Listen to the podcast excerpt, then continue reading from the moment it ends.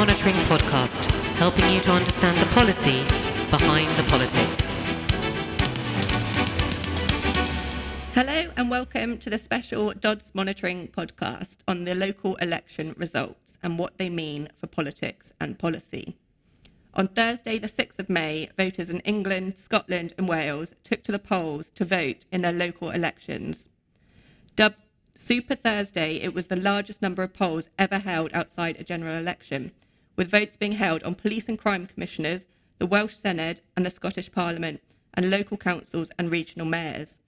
Oh, and there was also a by election thrown in for good measure. The fallout from them has been significant, even triggering a shadow cabinet reshuffle in the Labour Party last night. I'm Laura Hutchinson. I'm head of UK political intelligence here at Dods. And joining me to discuss the fallout from these elections, I am delighted to have three experts in politics, policy, and elections. First up, we have Alan Tolhurst. Alan is the chief reporter of Politics Home and so has covered a fair few elections in his time. We also have Georgina Bailey. Georgina is the policy editor of the House magazine, Parliament's very own in house magazine. And last but not least, we have the excellent Josh Grundy, who is a senior political consultant for Dods Monitoring, specialising in local government, housing, faith, and communities. So, welcome to you all, and thank you so much for joining me. Um, Alan, we're going to start with you. I mean, as, as, we record this on, on Monday morning, we seem to have had the majority of results through. Are there any sort of surprising or, or notable results you perhaps weren't expecting? I'm not sure surprising is really the word. Maybe I'm just a bit too kind of um, uh, cynical about these things, but I think certainly significant. I think actually the most significant result was probably the first major one that came through, which was the Hartlepool by-election result with the Conservatives taking that from Labour. I think it's significant because it kind of plays into the kind of deeper issues that, that Labour are facing. And, and if they are to try and rebuild where they lost seats and lost votes at the last election, you know, this kind of this shows where they still have a long way to come back from. Unfortunately for Labour, there's probably further seats which mirror Hartlepool's kind of um, demographics from 2019, which they could, you know, lose further if there were to be sort of further by-elections. We know that obviously there's going to be one um, in Batley and Spen after Tracy Brabin won the West Yorkshire mayoral election. And so I think that's kind of the most significant thing. I think there's, you know, a lot of results came afterwards, obviously in, in both Scotland and Wales that were interesting in, in terms of kind of the incumbency factor that those uh, parties that were already in power kind of maintain their control. But I think you know the, the big story, unfortunately, for, for Keir Starmer is, is how difficult Labour are going to find things going forward. Yes, definitely not a good evening uh, for Sir Keir Starmer.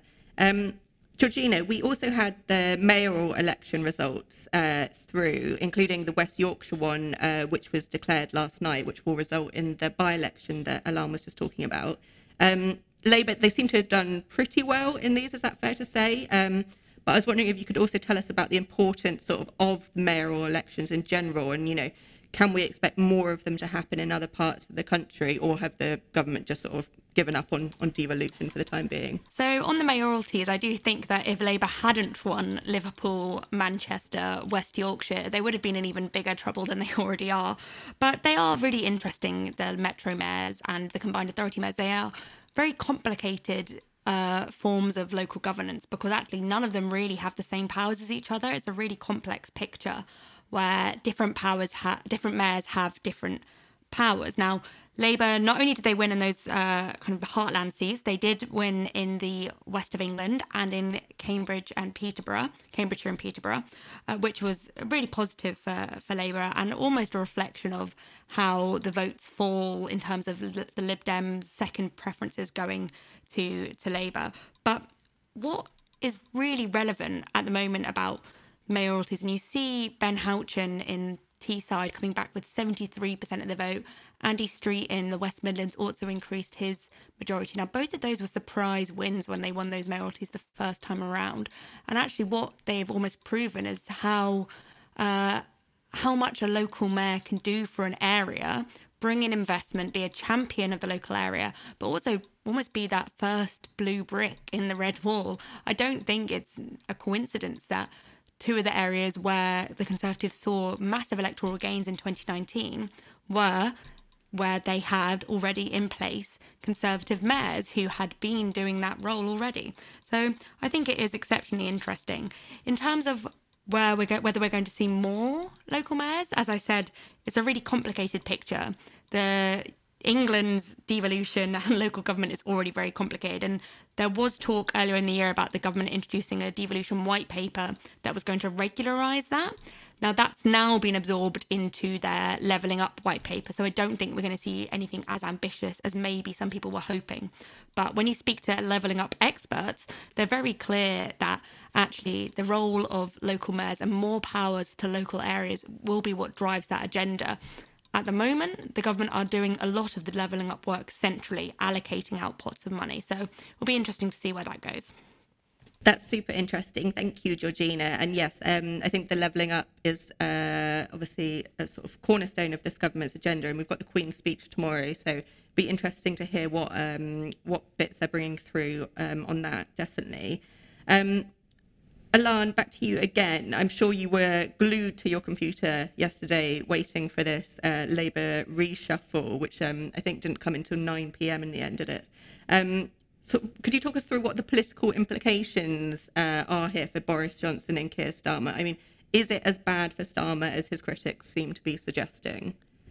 Yeah, you're right. I was uh, waiting around for a reshuffle that took took an awfully long time to come. But yeah, I think I, I think this has weakened Starmer's authority. I think also as well that the, the, the way that the reshuffle was handled in terms of the briefing on Saturday night about Angela Rayner's possible demotion and then her sort of sort of promotion again when it finally came out on Sunday, I don't think has sort of worked in his favour. I think reshuffles are about kind of cementing a leader's authority, and I think unfortunately for Keir Starmer, he's come out of this looking a, a bit weaker. I think the scale of the task was always there for, for Labour, you know, given the how badly they did in 2019, and it was never going to be turned around in such a, a quick time. And there was a lot of kind of structural issues that Labour were facing this time around in terms of the pandemic. You know, the government has been able to sort of swamp the airwaves over the past year with the, the press um, press conferences and that, that sort of thing. They've been paying the wages of millions of people, um, you know, trying to keeping people afloat during the pandemic.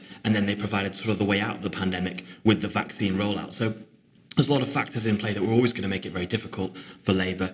But I think the fact is that we've seen a lot of people coming out of the, especially out of the Hartlepool by-election, and said that they just didn't have a clear message. Even the candidate, Paul Williams, has basically criticised the, the campaign they ran in, a column for the Times this morning. So it's not gone well. And, and you know, I don't think, for example, there's going to be a leadership election as some on the Labour left are kind of calling for, but it has certainly wounded Keir Starmer.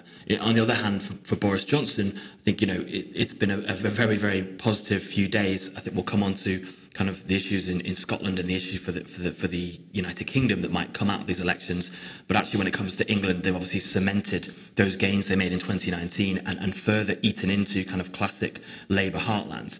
I think one of the interesting things, though, is that Labour have made gains in some places you know, the sort of the, the, potentially the blue wall, as it's been referred to, those those places back in, in, in 2016 that voted Remain but have a Conservative MP or a Conservative council, those have drifted away a bit from the Conservatives, not very far, but Labour have made some gains, some which show there are sort of green shoots of recovery. And actually, the, the, potentially the problem for Boris Johnson might be the kind of the focus might be too much on those new voters in the Midlands or the North. We saw the, the leader of Worthing Borough Council, who had the majority kind of slashed down to one, you know, calling on the government actually stop focusing too much on those places and, and look to those traditional places like in the South East that have always voted for the Conservatives. So a really interesting um, picture for, for, for both sides, really. Thanks, Alan. That's super interesting. And I, you're definitely right, I think, about the backdrop to which these elections took place was... Um, dare I say, unprecedented. Um, and perhaps, you know, it's, it's difficult to know how they would have played out in, in normal times, but um, something to keep an eye on, definitely. Um, you mentioned there about the union. Obviously, these elections were something that were very important um, in Scotland. Uh, Nicola Sturgeon and the SNP obviously did very well up in Scotland, as as was predicted. I mean, this obviously now gives more fuel to the fire of people arguing for the for the second um, Scottish independence referendum.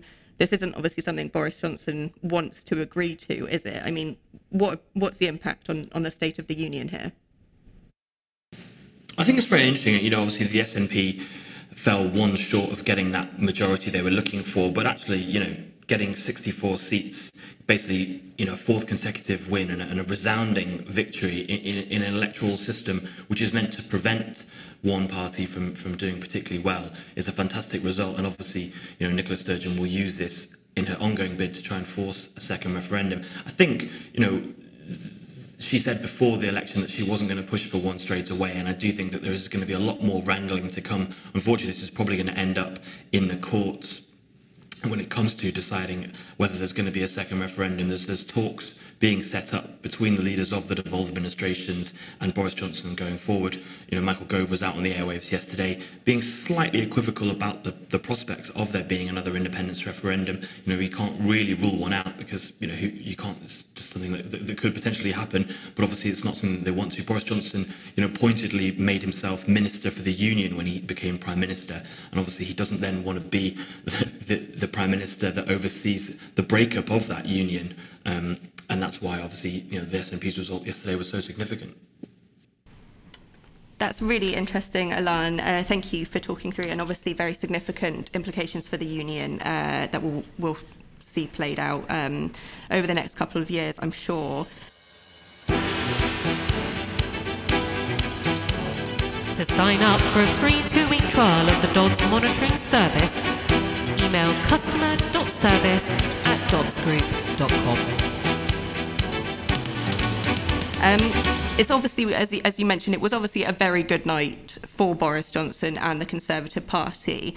But I'm wondering, like, is there any sort of tangible uh, sort of impact that this has on them? You know, what does it mean for the direction of their policy? We've obviously got the Queen's speech coming tomorrow. Uh, we touched on levelling up already a little bit uh, earlier with Georgina. But, you know, is this going to see a focus from Boris Johnson on these sort of like northern heartland seats, um, the red wall as it's traditionally called, or um, you know, will they will they still have to sort of focus a bit more on the traditional sort of southwest? Yeah, I, I think we certainly will. I think the success of, of Ben Houchen in the, the, as the Tees Valley mayor, he obviously was elected on a small majority in 2017 and then was on a resounding majority this time round. He got about 73% of the votes first time round. And I think a lot of that was due to the investment that has been made up in the Tees Valley. Things like they, they bought back their local um, airport. And they've also like had lots of investment in that kind of area. And I think similarly, if the Conservatives are to build on the success that they've picked up this time round, I think also there will need to be that continued investment. And as I touched on with the way that the some of the councils in the southeast are sort of looking enviably up at the investment that's being made in the north and the northeast. I think that's where we're going to continue to see that trend. Obviously, the um, the success of the Towns Fund, which has been criticised in some quarters as being sort of pork barrel politics, but clearly has been having an effect because it's meant that you know those people, those places that voted for a Labour MP and were dissatisfied have now voted Conservative and has seen direct investment in their area. So I think for the, for the Conservatives, the big issue obviously going forward is going to be how they pay for all this extra money that's been spent during the pandemic. Obviously, the, the furlough scheme and other um, things have cost billions. You can tell that there's some tension between the, the Treasury and Number 10 in terms of when they start to pay some of that back you know, the fact is that clearly there is going to be a very a difficult decisions to be made because they've made a lot of promises in terms of making these spending commitments up in the north and the northeast and across the Midlands and elsewhere, and they're going to have to continue to do so. So I think you know the, the short-term success for the for the Conservatives, you know, they'll be very pleased with, but I think they've got a bit of more of a, a challenge down the line in terms of how they pay for these things because there is clearly a realignment of British politics which means that you know there, there is a much more broader support for higher public spending. Whether that means there'll be support for higher taxes to go with it remains to be seen. Thanks, Alan. That was really helpful. Um, Josh, I'm turning to you now. Uh, obviously, you are an expert in everything local government uh, and communities. On Thursday, a total of, um, I think it was 143 English councils held their elections, didn't they? And it, that sort of works out around 5,000 seats. Um, I'm not going to get you to run through them all, don't worry. But who are looking like the biggest sort of the winners in in these English councils? Good morning, Laura, and yes, thank you very much. So, yeah, as has rightly been said so far, um, whilst these local elections don't decide who will govern in Westminster, they are often quite helpful ways to gauge the public opinion of political parties as well as issues on a local level. I mean, it's no surprise that COVID's been at the forefront of the electorate's minds. The Conservative Party citing the vaccine rollout throughout their campaign, whilst Labour focusing on the NHS and key worker pay.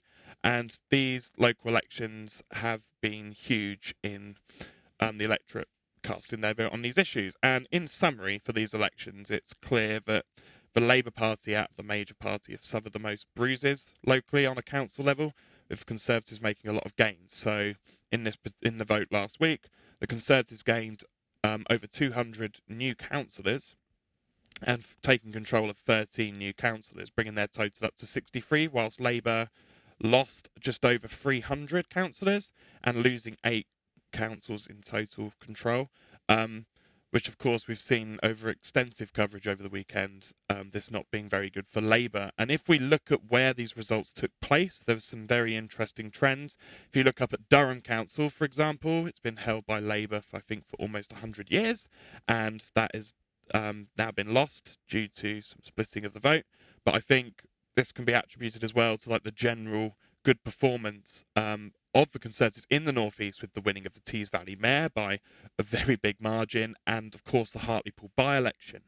Um, so there's certainly some some interesting trends there as well, and it's also some of the other themes we've seen so far is that areas that voted Brexit in the lead up in the last general elections and stuff have conservative vote has been prominent in these areas. Um, the Green Party as well have done quite well. Um, whilst obviously not as big as the other two main political parties.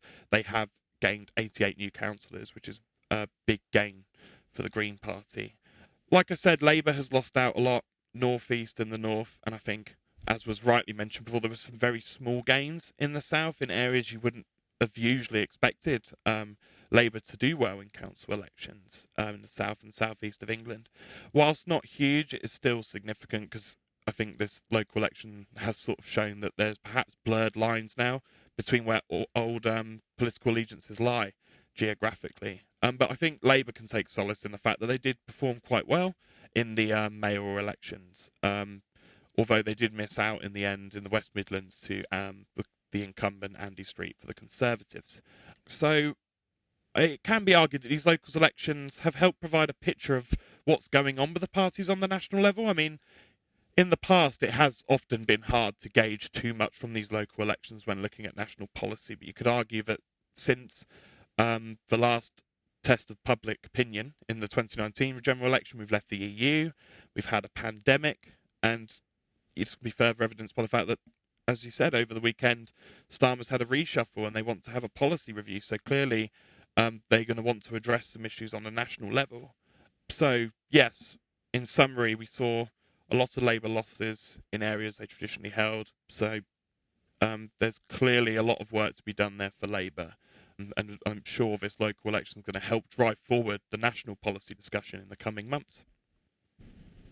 Thank you, Josh. Those are really interesting trends that you point out, and trends I'm um, I'm sure Labour uh, are hoping don't translate into international um, policy. And uh, we don't actually know, I think, when the next election might be. There, there is a lot of speculation that the government will be bringing forward a bill um, in the Queen's speech tomorrow to repeal the Fixed Terms Parliaments Act and give the uh, prerogative uh, back to the Prime Minister to call early general elections. So another thing to look forward to there.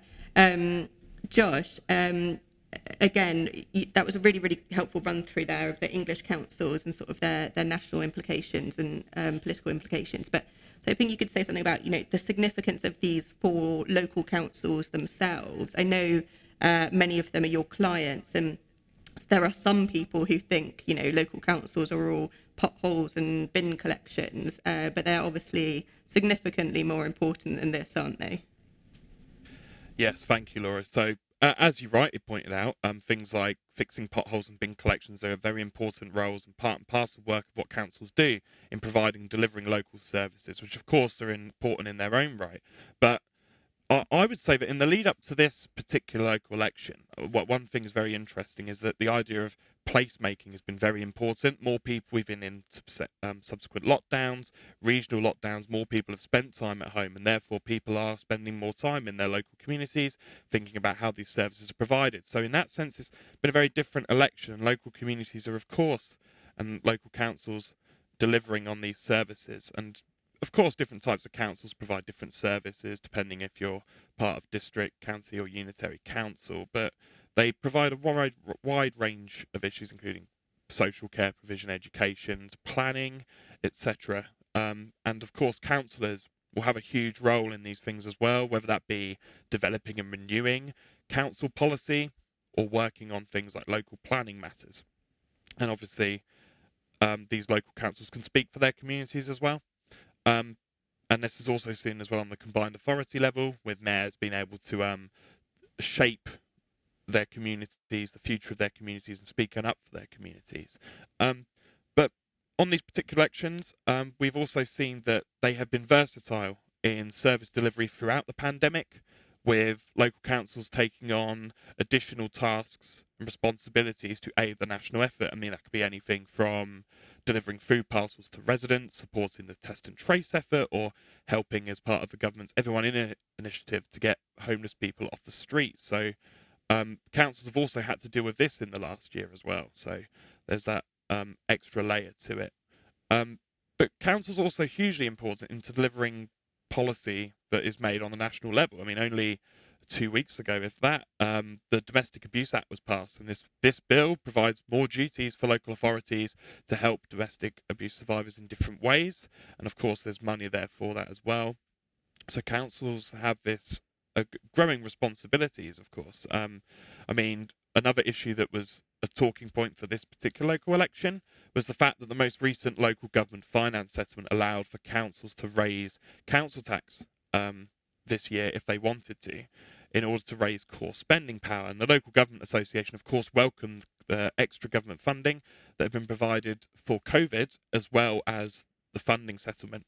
But of course, um, councils, they said, would therefore face a tough choice as to whether to increase the bills to bring in the funding needed to protect these vital local services, whilst at the same time being aware of um, individual residents' incomes. So it's um, local government and some of the decisions and responsibility it has to take is hugely important, a hugely political issue, which all stems from Westminster. So I'd, I'd summarise that these elections are very important for local councils in deciding who provides local services for the coming years. But the fact that we've seen a pandemic and the services being provided, I'd, I'd argue that this growing responsibility of local government and the role they take, um, carry out cannot be understated. Absolutely, thank you, Josh. Um, I, I, think working in, in local government is must a lot a lot of the time be like sort of just plate spinning. Um, there's such a broad spectrum of, of issues that you have to deal with, and that was really interesting what you were saying about. Um, you know their their responsibility and role has been increased, uh, but whether or not this has been matched by by funding is um, contested. So thank you, Josh. Um, Georgina, going to come back to you for the last question here. Um, Josh was obviously just giving a really good run through for the implications for local government. Um, but do yesterday's elections have any impact on, on national policy here? I mean, a lot of the campaigns, Labour uh, in particular, focused on sort of NHS and, and you know NHS pay. These are obviously aren't the remit of, of local government, are they? No, the NHS isn't part of local government's remit. I thought it was a very interesting campaign choice from Labour to put it so centrally. Um, because, yeah, as you said, it's not something that local government really has power over. I mean, in Manchester, Andy Burnham has a tiny bit of power over healthcare, but as a whole, I wouldn't have said that that was the right campaigning approach to take. Um, in terms of its impact on national policy, it's a really complex picture because I don't think that they do have that much impact on national policy as a whole. But obviously, it does then have huge in political impacts on what is go- what is going to happen with Labour's policy review that's now coming out as a result of these elections. Whether it will change uh, the Conservatives' approach to levelling up, whether they're going to put more and more investment into these council areas which they've won over. So I think there could be some implications, but I don't think that it will necessarily be as sweeping as we might otherwise expect from local elections that have had such a massive impact on the narrative. The other thing to say, though, is that obviously it wasn't just local council elections. We did have the Senedd election in Wales, where Labour got 30 seats out of 60. And obviously, we also had the Scottish Parliament elections. And that will obviously have massive impacts on both of those countries' national policy, um, and then could have knock on impacts on the UK's policy as a whole. That's fascinating. Thank you so much, Georgina. And the the realignment uh, that we're watching happen um, in politics is, is fascinating. And I'm sure the Labour uh, policy review will have to uh, consider how they appeal to this sort of broad spectrum of people and try and simultaneously maintain sort of what was traditionally their heartland voters there. Um, thank you so much uh, to all three of you, Alan, Josh, and Georgina. There, that was that was really really interesting and insightful. Um, thank you to everyone for listening as well. Um, for more analysis on politics and uh, policy, please do contact us at customer.service at.